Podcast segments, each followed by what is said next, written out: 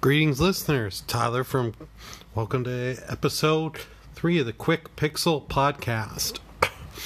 Uh, not a whole lot of news that I've seen in the world of gaming has come out. We've still got technically E3 with little showcases of demos of games and hardware. But there are a few things we've learned.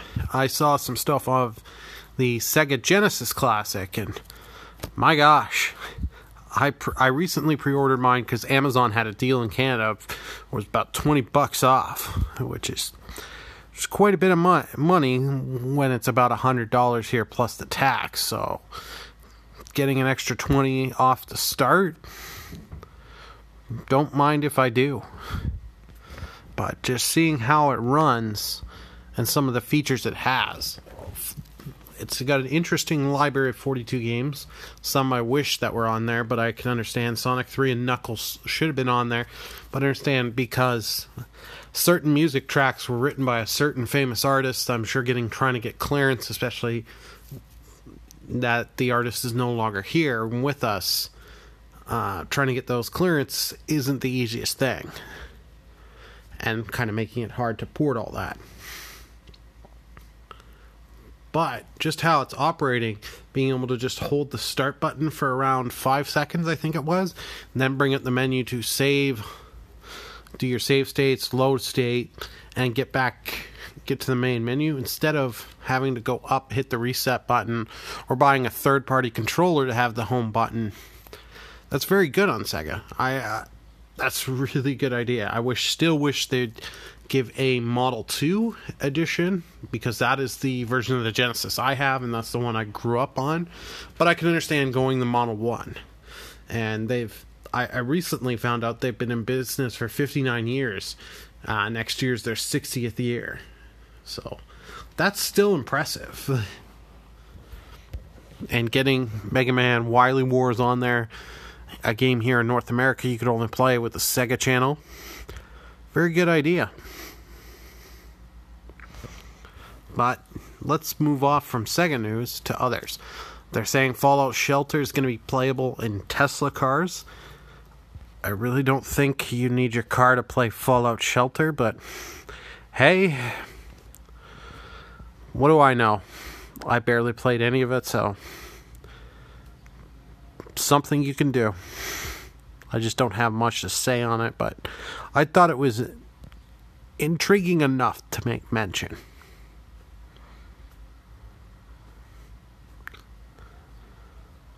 You can now start pre ordering the Elite Controller Series 2 for Xbox One. They've now, Microsoft's opened up the pre orders. Be interesting. I'm interested to see what the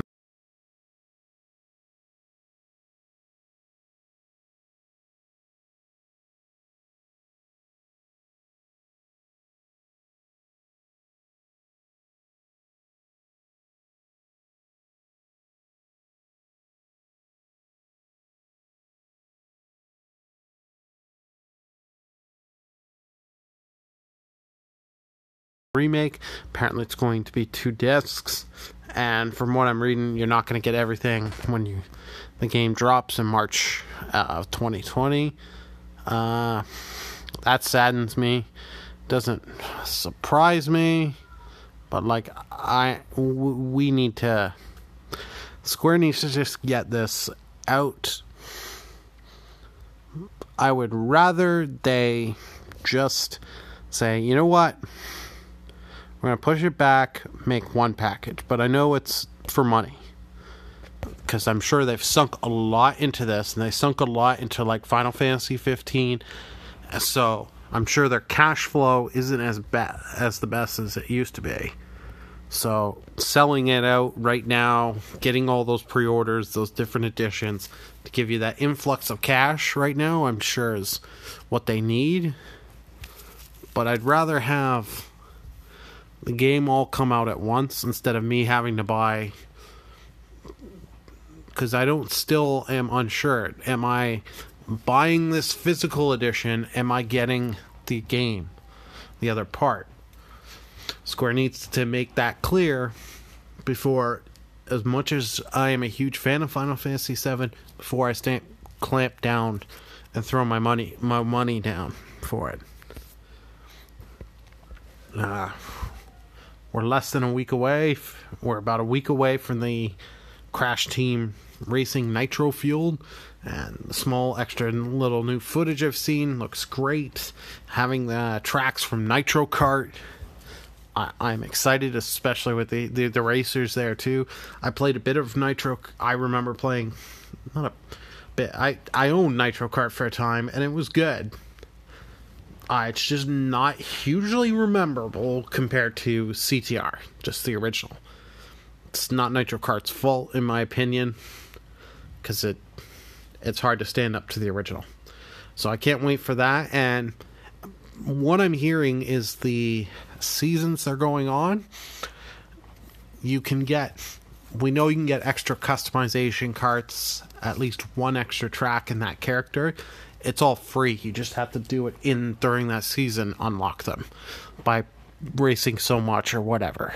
How it's going to work. I'm okay with that. As long as it's you're given a chance free.